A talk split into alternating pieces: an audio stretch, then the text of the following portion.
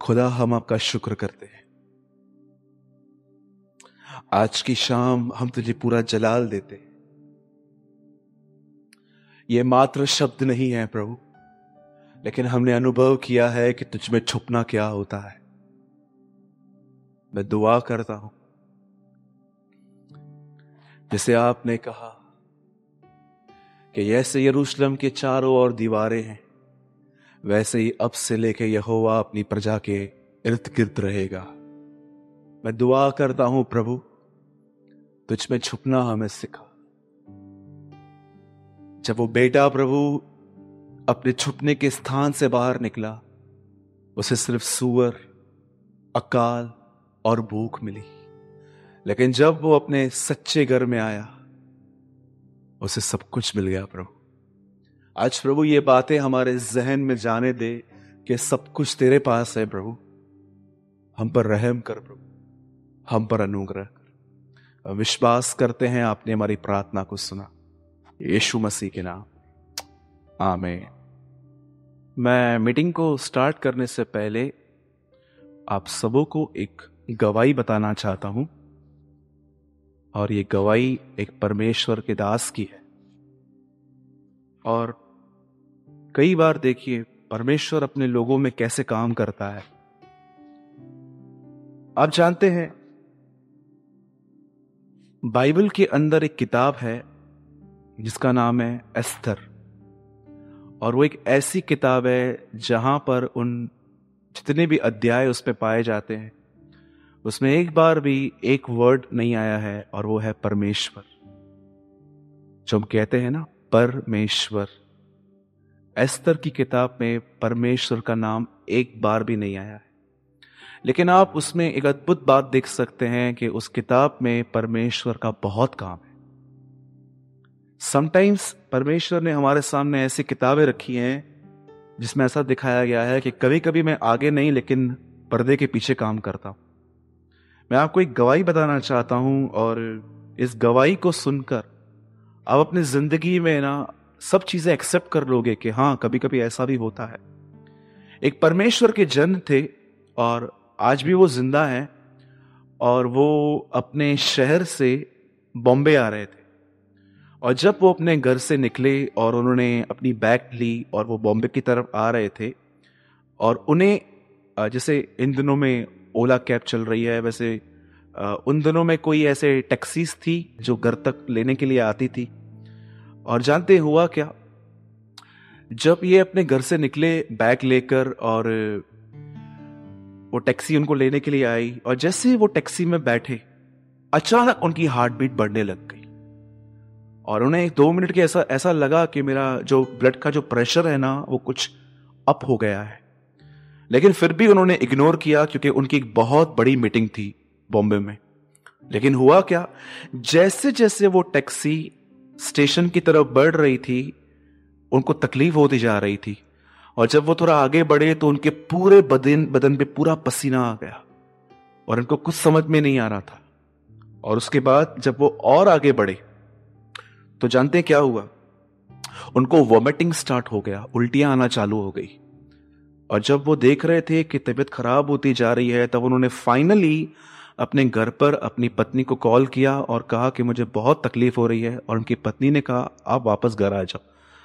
लेकिन उन्होंने कहा कि, मीटिंग है, मुझे वहाँ जाना है। उन्होंने कहा, नहीं, आप वापस आ जाओ। और आप जानते हैं, जब उन्होंने उस टैक्सी वाले से कहा कि, मुझे वापस वहीं छोड़ दो, जहाँ से आपने मुझे पिक किया था, जहाँ से आपने मुझे उठाया था। और जब उन्होंने उनको घर पे छोड़ा और वो सीधा आके अपने पलंग पर ऐसे सो गए पंद्रह बीस मिनट उन्होंने रेस्ट किया ट्रेन चली गई थी और उन्होंने कुछ देर के बाद एक न्यूज़ चैनल ऑन किया। और उस न्यूज़ चैनल में जिस ट्रेन में वो यात्रा करने वाले थे, कुछ ही समय के बाद वो ट्रेन पटरियों से नीचे गिरी थी और इतने डब्बे नीचे गिरे थे। और आपको पता है, उनका जो रेल बोगी का जो नंबर था ना, वो एस सिक्स था। और आप बिलीव नहीं करोगे, पूरी जो जो ट्रेन जो टूटी थी उसमें एस सिक्स जो है ना, वो डब्बा इतना हो गया था। और अब सुनिए, जैसे उन्होंने ये देखा कि वो डब्बा इतना हो गया है, उनकी तबीयत ठीक हो गई। जैसे उन्होंने ये देखा ना कि, अरे, ट्रेन का एक्सीडेंट हो गया, अचानक उनका बुखार उतर गया बीपी नॉर्मल हो गया। आप बिलीव कर सकते हो कि परमेश्वर कभी कभी अपने लोगों के बीच में ऐसे भी काम करता है।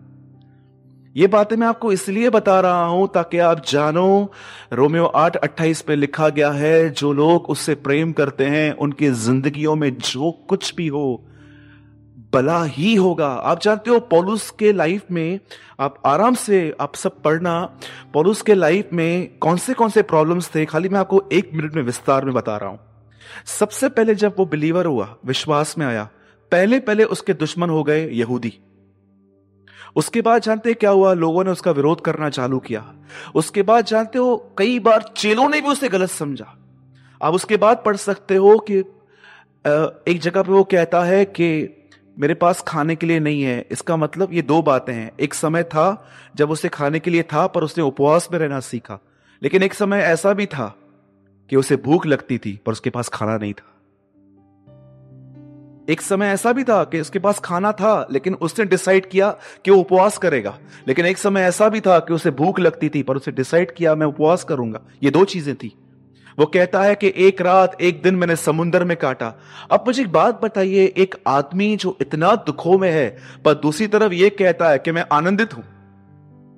I am a joyful in the Lord जानते हो क्यों? पौलुस के साथ जो भी होता था ना, उसके हार्ट में एक वर्ड सेट था। मैं परमेश्वर से प्रेम करता हूँ। मेरे साथ जो भी होगा जितना भी होगा जितना भी बुरा होगा परमेश्वर उनमें से कुछ मेरे लाइफ पे बलाई लेकर आएगा। और अब बलाई जानते हैं क्या सोचते हैं सब लोग? इन दिनों में जैसे आपने सुना होगा हमारे कैंप में आ, कुछ ऐसे इश्यूज़ हुए हैं वाटर वाटर को लेके कि जो जीन्स में से पानी निकलता है वो अनक्लीन है। तो हम लोग कभी कभी क्या सोचते हैं कि जो बलाई मल में क्या होगी?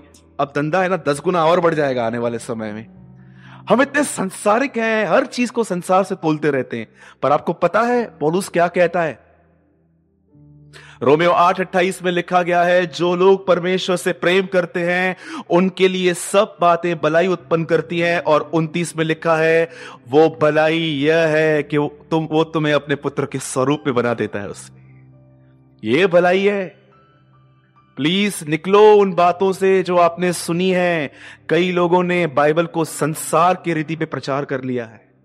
हर चीज़ में संसार दिखाया गया है। मांगो तो तुम्हें दिया जाएगा, मांगो आईफोन जो चाहो मांगो तुम्हारे लिए हो जाएगा, मांगो एसी उसके बाद लिखा है, तुम मेरे नाम से जो कुछ मांगोगे वो हो जाएगा। मार, मांग कार मांग यहाँ पर। उसके बाद लिखा है, तुम मांगते नहीं, इसलिए तुम्हें मिलता नहीं। मांग यहाँ पर बंगला।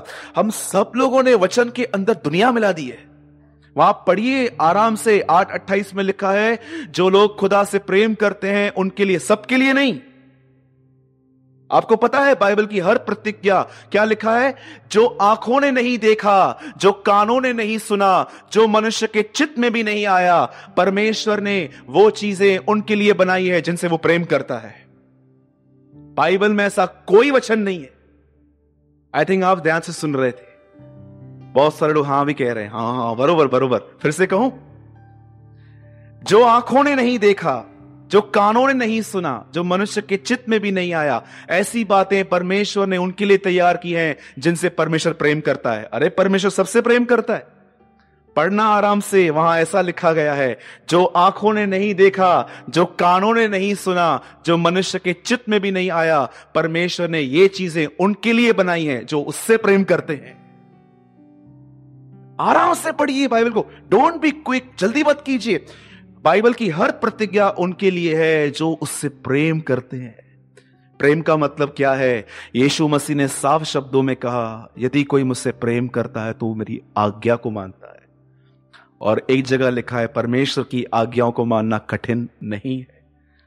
किन के लिए कठिन नहीं है? जो जानते हैं कि वो मददगार है, वो मदद करता है। इसलिए मैं आपसे रिक्वेस्ट करता हूँ कि आज अगर आपने इस वचन को समझा ना आठ अट्ठाईस को तो आपको पता है इस वचन पर विश्वास करने में आपके इधर फल क्या आएगा? हम्म? मैं एग्ज़ाम्पल देता हूँ। आ, मेरे बहुत ही प्यारे भाई यहाँ बैठे हैं भाई दिनेश। ठीक है? और वो देख रहे हैं कि फाइनेंशियल क्राइसिस चल रहे हैं घर के अंदर। पैसों की थोड़ी तकलीफ़ है। एक एग्ज़ाम्पल दे रहा हूँ। डोंट वरी हाँ वो करोड़पति है। समझिए, वो देख रहा है कि ये प्रॉब्लम आई है। और आप जानते हैं, जो आदमी इस वचन पर विश्वास नहीं करेगा ना, आपको पता है वो क्या करेगा? दीपू भाई से जाके मिलेंगे। दीपू भाई, क्या बताऊँ, काम खत्म हो गया है, मैं बहुत परेशान हो गया हूँ। कुछ हो नहीं रहा, ये नहीं हो रहा है। ये जानते हैं क्या है? ये कहते हैं, विश्वास, इसने वचन सुन लिया, लेकिन विश्वास नहीं किया। लेकिन जो ये बात जानता है कि सब बातें भलाई उत्पन्न करेंगी। वो चुपचाप बैठता है, वो उसे देखता रहता है। वो अपना हार्डवर्क बंद नहीं करता है कि वो अपना काम करते रहता है, लेकिन वो आशा रखता है। नो प्रॉब्लम सब बातें मिलकर भलाई लेकर आएँगी। कुछ तो परमेश्वर ऐसा लेकर आएगा जो मुझे अंदर से बना देगा और इसकी कंप्लेनिंग नेचर बंद हो जाएगा। कुड़कुड़ाना बंद हो जाएगा। डू यू नो एक बात शायद आप में से किसी ने ध्यान दी हो। आपको पता है, सामने कनान था। और इसराइली यहाँ खड़े थे। और उन्होंने मूसा से कहा, हमारा मन इस रोटी को खा खा के पक चुका है, हमें कुछ और दे। कितना मंजिल के करीब थे, लेकिन इक्कीस हज़ार लोग मर गए। आपको स्वर्ग में पता चलेगा इस बात पे कि आप कितना नज़दीक थे अपने मंजिल के, लेकिन आपका कुड़कुड़ाना आपको आपकी मंजिल से दूर लेके जा रहा था। कनान के बॉर्डर पे पहुँच के वो कुड़कुड़ा रहे थे। इसलिए पौलुस कहता है, वो जो कुड़कुड़ाए और इक्कीस हज़ार एक समय में मर गए। सोचो, सामने मेरे पास मैप है बाइबल का। मैंने दो चार मैप हमेशा अपने पास में रखता हूँ। यरूशलम के लिए मैं देखता रहता हूँ, आपके बाइबल के पीछे भी। आप देखोगे, बहुत सारे मैप्स होते हैं। ये आपको बता सकते हैं, इन मैप्स में भी रेवोल्यूशन है। मैं आपको एक और इस मैप में से बताऊँ, एक बात। आप पढ़ सकते हो एक जगह पर। यीशु मसीह के पास एक आदमी आया, गलील से यरूशलेम तक, एक घंटे का रास्ता है खाली। वो आदमी यीशु के पास आया, बोलता है कि मेरा बेटा बीमार है। यीशु ने कहा, जा, वो ठीक हो गया है। लेकिन जानते हो, वो अगले दिन अपने घर पे गया। आते समय एक घंटा लगा, जाते समय चौबीस घंटे क्यों लगे? रास्ता एक घंटे का था। अगर हम अविश्वासी होते ना, हम विश्वास नहीं करते ना, हम भाग के जाते। और वापस आते, ठीक नहीं हुआ है। फिर से प्रार्थना कर।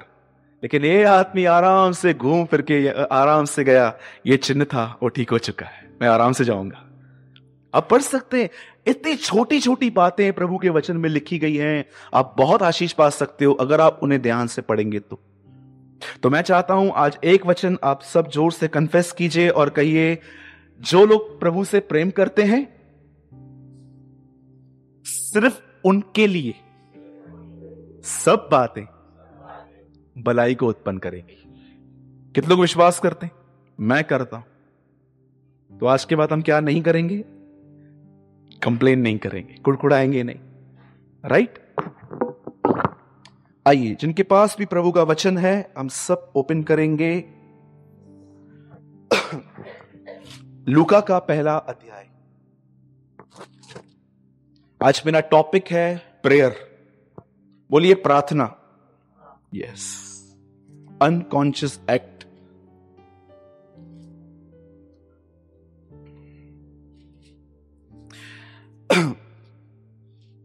अपने बाजू वाले से कहिए आज ध्यान देना। ऐसे नहीं बोलना पड़ोसी आज ध्यान देना। नहीं ऐसा नहीं बोलना है। सबने नहीं बोला। बोलिए पड़ोसी आज ध्यान देना। ये बहुत ज़रूरी है।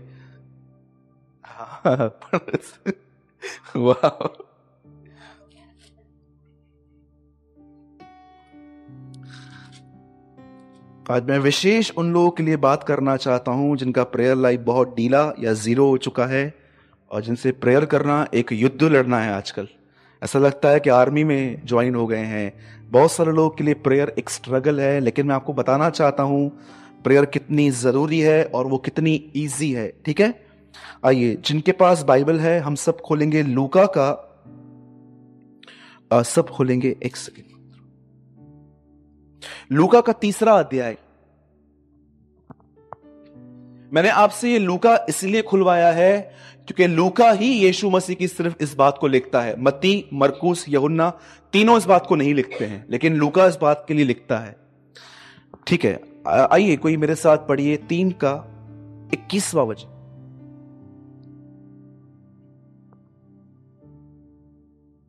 जब सब लोगों ने बपतिस्मा लिया। जब सब लोगों ने बपतिस्मा लिया जब यीशु भी बपतिस्मा लेकर क्या कर रहा था? अभी देखिए वहाँ पर क्या लिखा है थोड़ा आराम से पढ़ना भैया। तो आकाश खुल गया। तो आकाश खुल गया। हाँ आगे? और पवित्र आत्मा हम्म। हाँ? हाँ। और यह हाँ। मेरा प्रिय मैं तुझसे प्रसन्न हूँ। मैं आपको बताना चाहता हूँ आज ये बहुत ही खूबसूरत बात। वे लोग जो परमेश्वर से प्रतिदिन प्रार्थना करते हैं उनके लिए दो आशीषें हमेशा हैं।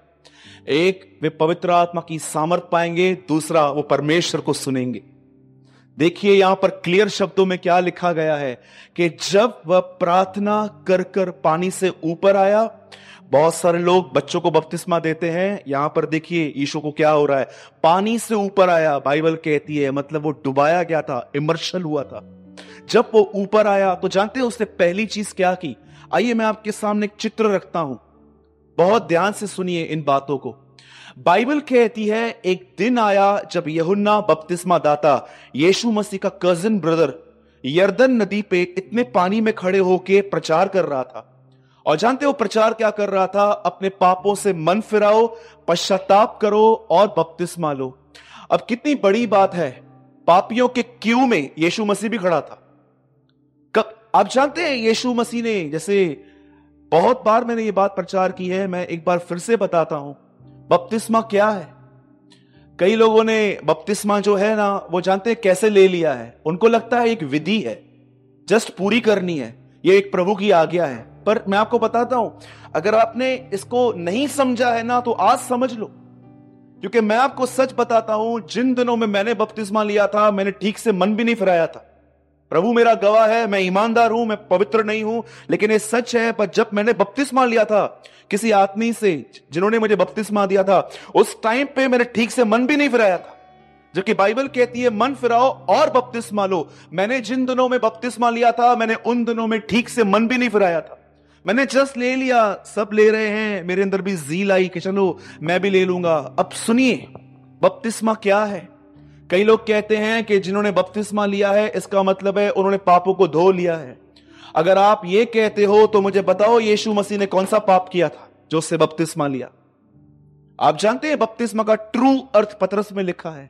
वहाँ लिखा है, बपतिस्मा लेना अपने आप को परमेश्वर के हाथों में दे देना है। अब प्रभु, मैं तुझे अपना जीवन दे रहा हूँ, तुझे जो शेप देना है मुझे दे, तुझे जो तोड़ना है मुझे तोड़, अब मैं तेरा हूँ। बाइबल कहती है, तुम्हारे लिए बयाना दिया गया है। आप जानते हो बयाना? जगह पसंद करते हैं, हम टोकन दे के आते हैं कि भाई, मुझे जगह पसंद आई है। कितने की है? वो कहते हैं, चालीस लाख की। तीन लाख रुपया ले लो। आज के बाद यहाँ पर कोई नहीं आएगा, मैं बाकी पेमेंट कर दूँगा। बाइबल कहती है, तुम्हें बयाने में पवित्र आत्मा दिया गया है, ताकि ये प्रॉपर्टी परमेश्वर की है। This property is not yours अब ये बदन जो है, ये आपका नहीं है, ये परमेश्वर का है। इसमें वो जो करना चाहेगा, वो करेगा। आप जानते हैं, बहुत सारे लोग कहते हैं, हाँ, एक जगह पे लिखा है।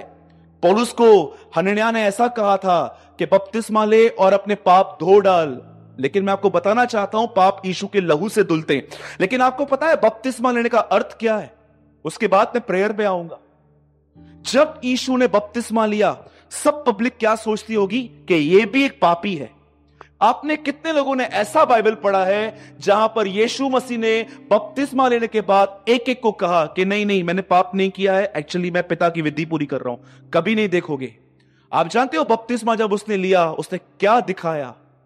आज के बाद तुम मेरे लिए क्या भी सोचो, मुझे कोई फ़र्क नहीं पड़ेगा। सोचो, वो पापियों के लाइन में खड़ा था, क्यू में खड़ा था। सब लोग उसके उसके भी यही सोचते होंगे, अरे, ये तो वही है ना, कारपेंटर। अरे, बाप रे, इसके ज़िंदगी में भी पाप है। सब उसको ये सोचते होंगे, पर क्या ईशु ने किसी को क्लियर करना चाहा? क्या वो किसी के पास गया?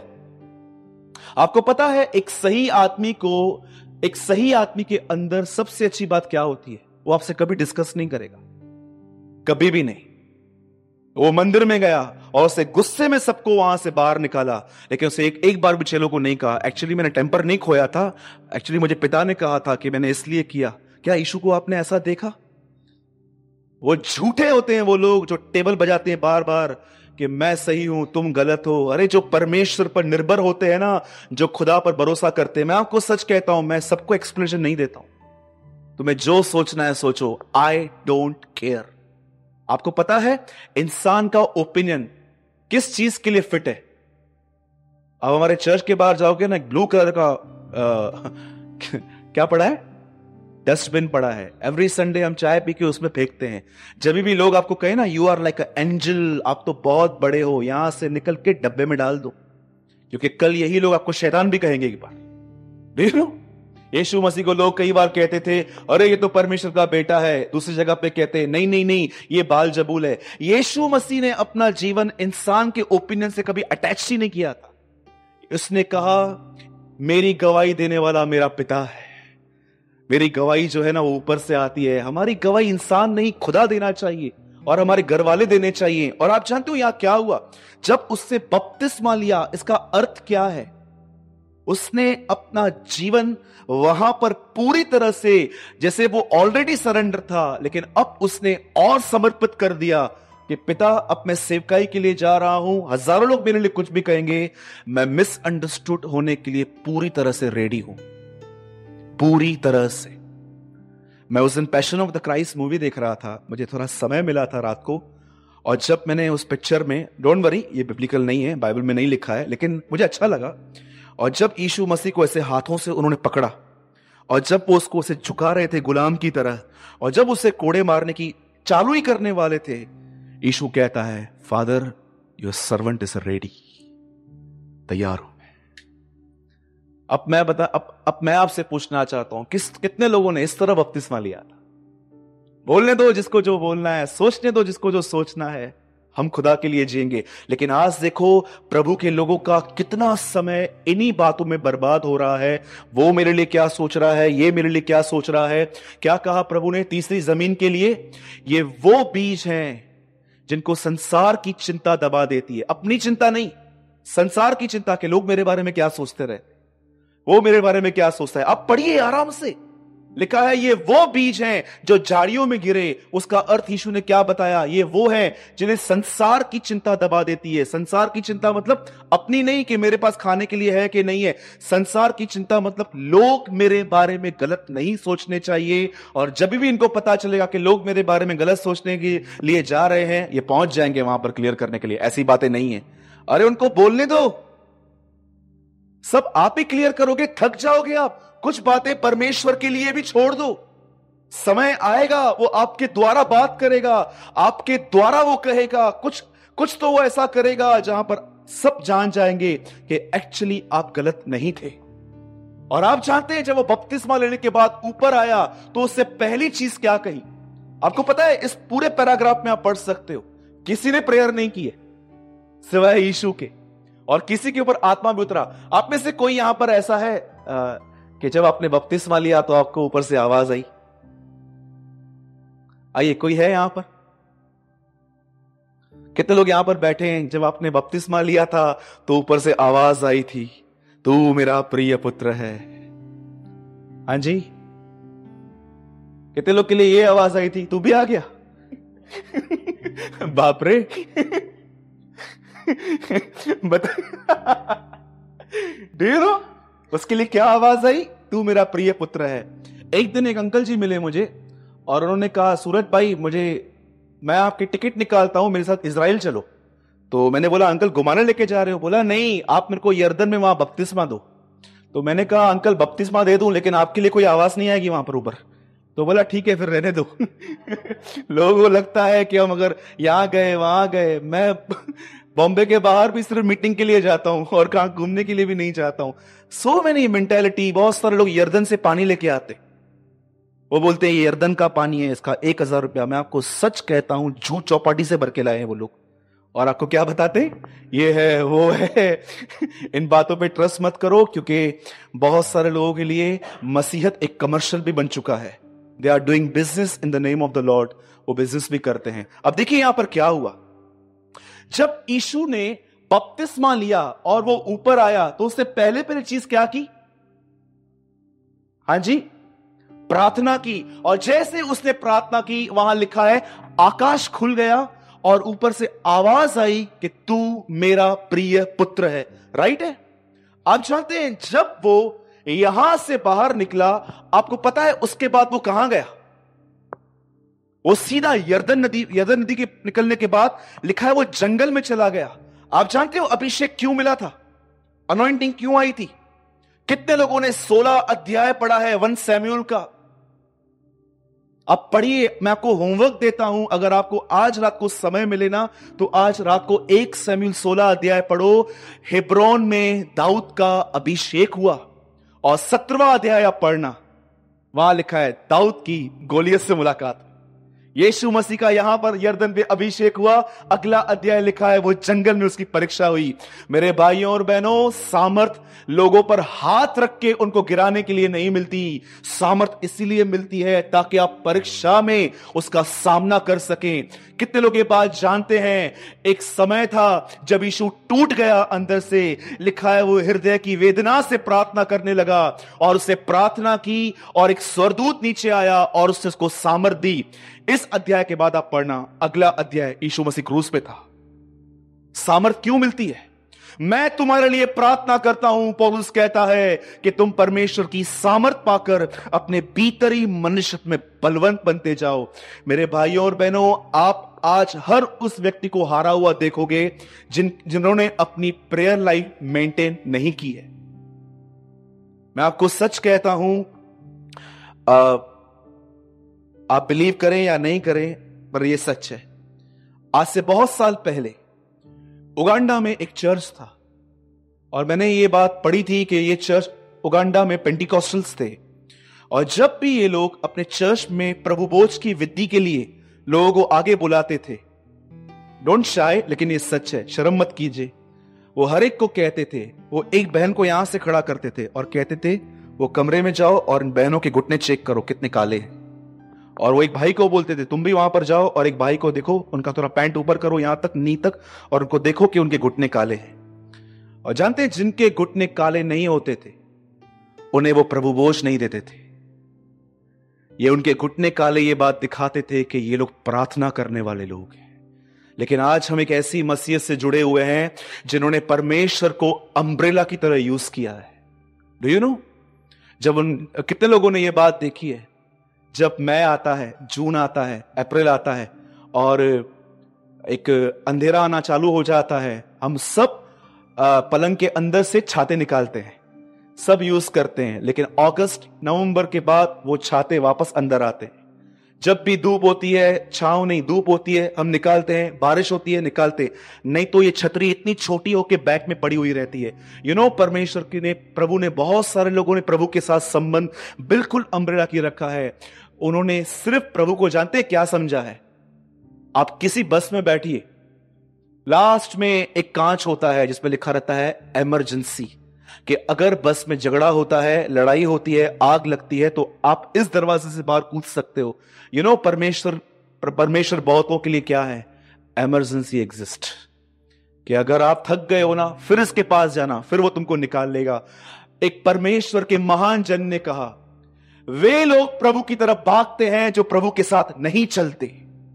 लेकिन जो परमेश्वर के साथ चलते हैं, उन्हें भागने की ज़रूरत ही नहीं है, वो उसके साथ ही रहते हैं। कितना हमने स्ट्रगल किया?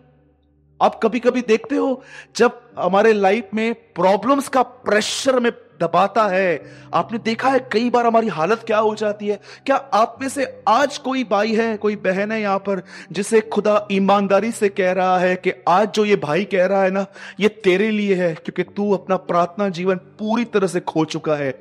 जस्ट बिकॉज़ दो वजह से, अपने मन की सुनने की वजह से और अपने शरीर के सुनने की वजह से। मेरे पास पाँच मिनट है, मैं जो टॉपिक जो रियली शेयर करना चाह रहा था, वो अब आएगा। आप जानते हैं, मरने से पहले यीशु मसीह अपने अपने ग्यारह चेलों को एक ऑलरेडी चला चला गया था, तीस चांदी के सिक्के की वजह से उसको पकड़वाने के लिए। लेकिन ये ग्यारह थे ना, अब भी यीशु के साथ थे। तब जानते यीशु ने क्या किया? आठ लोगों को गसमनी बाग में नहीं आने दिया। आप पढ़िए आराम से। लिखा है कि उसने पत्रस, याकूब और यहुन्ना को कहा, मेरे साथ आओ। और आप जानते उसके बाद क्या हुआ? ये आठ लोग गसमनी के बाहर खड़े थे, लेकिन ये तीन लोग उसके साथ आए। और इन तीनों को भी वहाँ आने नहीं दिया गया, जहाँ यीशु खुद प्रार्थना करने वाला था। इन्हें ये आज्ञा दी गई, प्रार्थना करो कि तुम परीक्षा में न पढ़ो। और लिखा है, वो समय ठेला फेंकने की दूरी पर, इसका मतलब वो सिर्फ़ छह या सात फीट की दूरी पर वहाँ पर घुटनों पर, और आप पढ़ सकते हैं, वहाँ लिखा है, यीशु ने मुँह के बल गिरकर प्रार्थना की और कहा, अब्बा, तुझसे सब कुछ हो सकता है। और जैसे यीशु ने वो बाहर निकला, वो कहता है, क्या तुम मेरे साथ एक घड़ी भी नहीं जाग सके? मैसेज ट्रांसलेशन में बहुत क्लियर लिखा है, क्या तुम मेरे साथ दुआ में एक घंटा भी नहीं बैठ सकते? और जब यीशु ने वहाँ पर आके देखा कि ये लोग सोए हुए हैं, तब यीशु ने कहा, उठो, प्रार्थना करो कि तुम परीक्षा में न पढ़ो लिखा है, वो फिर वहीं उसी जगह पर आया और वो प्रार्थना करने लग गया और वो वापस जब आया तो उसने अब भी उनको सोते हुए पाया। जब यीशु ने ये देखा कि वो सो रहे हैं, तब यीशु ने उनको रीजन भी बता दिया कि तुम प्रार्थना क्यों नहीं कर पा रहे हो। यीशु ने उनको वहाँ पर कहा, केफा, याकूब, यहुन्ना, तुम जानते हो तुम्हारी आत्मा तैयार है। लेकिन तुम्हारा शरीर उसे प्रार्थना करने नहीं दे रहा। आत्मा तो तैयार है, परंतु शरीर दुर्बल है। और आप जानते हो, उन्होंने उसकी ये बात भी नहीं मानी। और यीशु वापस प्रार्थना करने लग गया, और इस बार यीशु ने जब प्रार्थना की, हे पिता, तेरी इच्छा पूरी हो, मेरी नहीं। यीशु ने देखा, नो आंसर, वो समझ गया। प्रभु की इच्छा नहीं है, मैं यहाँ से निकलूं। वो समझ गया, वो चाहता है मैं मर जाऊँ, उसको उत्तर मिल गया उसका। और जब वो यहाँ पर आया तीसरी बार जानते उसने क्या कहा? अब सोते ही रहो। कई लोग कहते हैं, प्रभु मुझसे बात नहीं करता। उससे कैसे बात करता है? मैं आपको बताना चाहता हूँ, जब आप मॉर्निंग में नींद से उठते हो ना, आपको एक आवाज़ आती है। प्रेयर कर this is a voice of God ये परमेश्वर की आवाज़ होती है। This is a voice of God लेकिन हम जानते हैं क्या करते हैं? हम उसको रिजेक्ट करते हैं। और आप देखो, आवाज़ को रिजेक्ट करने के बाद अगले दिन आपके लिए प्रार्थना करना और कठिन होता है, क्योंकि लिखा है, यदि तुम उसका शब्द सुनो तो अपने मन को कठोर न करो। जब आप उसको उसको, उसका सुना हुआ शब्द रिजेक्ट करोगे ना, आप और कठोर हो जाओगे। You will be more hard और आप जानते हैं, यीशु मसीह ने उनको क्यों कहा था, प्रार्थना करो कि तुम परीक्षा में न पढ़ो। क्योंकि यीशु चाहता था ये ग्यारह ही लोग जब मैं लकड़ी पे मरूं, ये ग्यारह ही वहाँ पर खड़े हो। लेकिन कोई नहीं खड़ा रह पाया। सब भाग गए। सबके अंदर डर आ गया कि ये सरकार ईशु को तो मारेगी ही मारेगी, अब हमें भी मारेगी। और पत्र से तो साफ़ साफ़ कह दिया, मैं इसे नहीं जानता। मैं ईशु के नाम से कहता हूँ आपको, अगर वो तीनों और ये आठ प्रार्थना करते ना, और जब लोग उनको पकड़ने के लिए आते ना तो ये सामने सामने कहते, हाँ, वो हमारा प्रभु है। आप जानते हो, ये तो उनकी कमज़ोरी थी। हमारे पास भी बहुत सारी कमजोरियाँ हैं। आपको लगता होगा कि एक दिन कोई परमेश्वर का बड़ा दास आएगा, वो हमारे ऊपर हाथ रखेगा और सारी कमजोरियाँ सामर्थ में बदल जाएँगी। मेरे भाइयों और बहनों, ऐसा नहीं होता है। आप में से बहुतों को परमेश्वर आज आपसे कह रहा है कि आपने बहुत व्यर्थ बातों पर मन लगाया है, इसलिए आप कमज़ोर पड़ गए आप जानते हैं लास्ट लाइन और मैं यहाँ पर फिनिश कर रहा हूँ। एक दिन, जब योना, जब प्रभु ने उससे कहा, नीनवे में जा। तो आप सब जानते हैं, वो तृतीश को भाग गया। और उसे तृतीश में इतना सफ़र किया, इतना सफ़र किया उसको अन्य जातियों ने कहा कि तेरी वजह से विपत्ति आई है, फिर उसको फेंक दिया गया। और जब वो उस मगरमच्छ के पेट के अंदर गया ना, उसे यहाँ पर समझ में आ गया कि मैं यहाँ पर क्यों? वहाँ पर कहता है, जो लोग व्यर्थ बातों पर मन लगाते हैं, वे अपने सृष्टिकर्ता को भूल जाते उसे अंदर समझ में आया कि एक्चुअली मैं अंदर यहाँ पर क्यों हूँ, क्योंकि मैंने अपना लाइफ व्यर्थ बातों पर लगा दिया।